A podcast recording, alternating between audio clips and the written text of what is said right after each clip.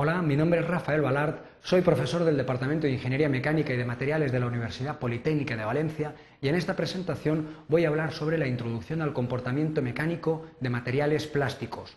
A lo largo de esta presentación veremos los mecanismos de deformación en materiales plásticos. Seguidamente realizaremos una clasificación del comportamiento mecánico en materiales plásticos. A continuación, clasificaremos el comportamiento mecánico en dos grandes grupos, comportamiento a corto plazo y comportamiento a largo plazo. Al final realizaremos una serie de consideraciones en base a la presentación eh, descrita. Veamos en primer lugar los mecanismos de deformación en materiales plásticos o materiales poliméricos. Los mecanismos se pueden clasificar en tres grandes grupos. Un primer mecanismo es el de estiramiento de los enlaces, teniendo en cuenta que los materiales poliméricos están formados por estructuras orgánicas y que los enlaces carbono-carbono tienen un ángulo de 109 grados, 109,5 eh, grados, eh, se puede producir un estiramiento de esta estructura. Así pues, cuando aplicamos una fuerza, se produce una deformación o un estiramiento en la macromolécula que, que provoca una deformación. No obstante, en estas condiciones, el polímero se comporta como un muelle, como un resorte, y cuando cesa la fuerza recupera la forma original.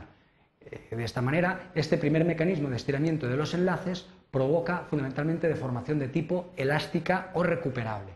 Otro mecanismo es la alineación de las cadenas, teniendo en cuenta que una estructura de material polimérico está formada por macromoléculas en, en forma de ovillo, es, es posible que mediante la aplicación de una fuerza se produzca un enderezamiento, una alineación de las cadenas. Ello también va a incidir en un incremento en la longitud, es decir, en una deformación.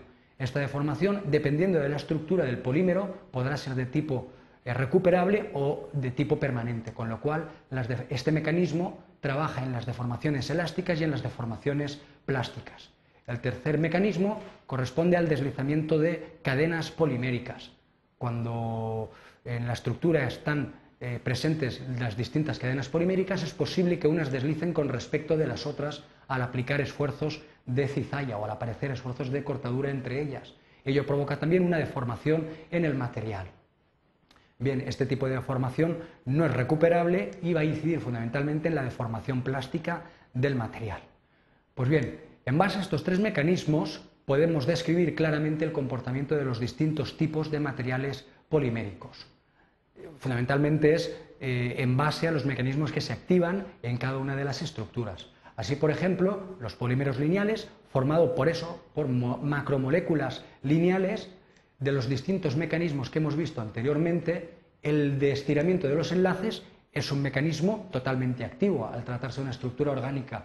El de alineación de las cadenas, obviamente al disponer de cadenas poliméricas en forma de ovillo, también está activado. Y el del deslizamiento de las cadenas también es posible, con lo cual el tipo de deformación que presentan estos materiales es de tipo elástico y plástico, en mayor extensión la deformación plástica. Por contra, los polímeros reticulares ya no tienen una estructura lineal, están formados por una red tridimensional de enlaces covalentes eh, altamente tupida. De los distintos mecanismos que hemos visto anteriormente, el de estiramiento de los enlaces continúa estando activo al tener una estructura orgánica.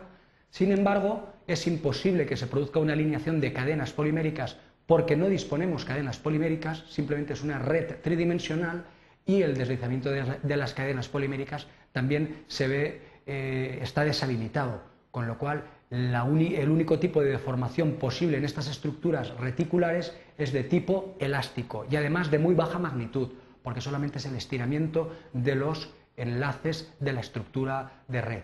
Por último, los polímeros entrecruzados, que son inicialmente estructuras lineales que, mediante un proceso de vulcanización, se entrecruzan para mejorar sus propiedades mecánicas, pues es importante resaltar que de los distintos mecanismos, el estiramiento de los enlaces continúa siendo activo al tratarse de una estructura orgánica, la alineación de las cadenas puede ocurrir en cierta extensión con capacidad de recuperación elástica y el deslizamiento de las cadenas es imposible en tanto en cuanto las distintas cadenas se han ligado o entrecruzado para mejorar las características mecánicas. Como consecuencia de ello, el principal mecanismo de deformación en estos materiales o polímeros entrecruzados es la deformación elástica, pero deformaciones de mucha más extensión que las vistas anteriormente en los polímeros reticulares. Bien, una vez vistos los mecanismos y las características de deformación de los distintos grupos, veamos cómo podemos clasificar el comportamiento mecánico de los materiales plásticos o de los termoplásticos. Esta clasificación la podemos realizar en base a si se tiene en cuenta la variable tiempo o no. En este sentido, podemos clasificar el comportamiento mecánico de los plásticos en dos grandes grupos, comportamiento a corto plazo y comportamiento a largo plazo. En el comportamiento a corto plazo se tienen en cuenta el comportamiento mecánico, las propiedades mecánicas, sin considerar la variable tiempo. Básicamente se reduce al estudio de los diagramas de tensión de formación y obtener propiedades como límite elástico, tensión de rotura, alargamiento a la rotura, etc. No obstante, esta información solamente es útil para preselección de materiales y control de calidad y no va a ser útil para diseño y cálculo.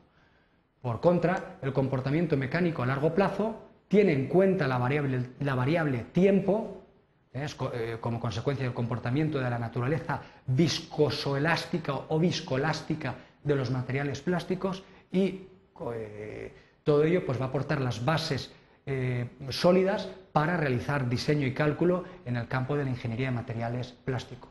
De una forma muy sencilla podemos ver el comportamiento mecánico a corto plazo y la información que nos aporta. Así pues, esta tabla nos muestra distintas propiedades mecánicas de diferentes materiales termoplásticos. Pues es información a corto plazo y de una forma muy sencilla podemos comparar el comportamiento de los materiales, un polietileno de baja densidad y un estireno acrilo-nitrilo.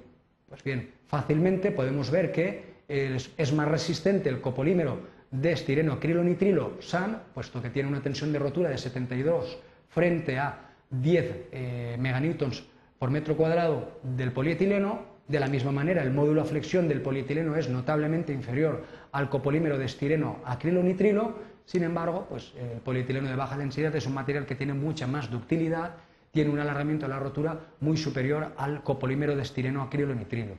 Esta información a corto plazo es muy útil para realizar una preselección de materiales, pero no va a ser adecuada para realizar diseño y cálculo para piezas que tengan que durar cierto, cierto tiempo.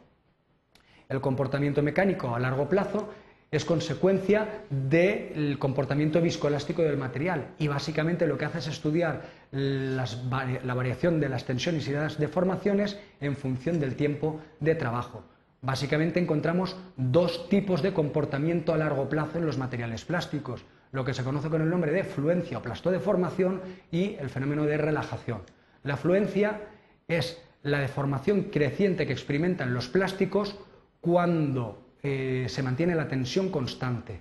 Esto se aprecia claramente en gráficos eh, donde se ofrece la variación de la deformación en función del tiempo para distintas, eh, distintos niveles de tensión constante, son las denominadas curvas de fluencia o plastodeformación, y el otro fenómeno habitual en ingeniería es la relajación, y es un fenómeno de liberación de tensiones con el paso del tiempo cuando un plástico está trabajando bajo condiciones de deformación constante.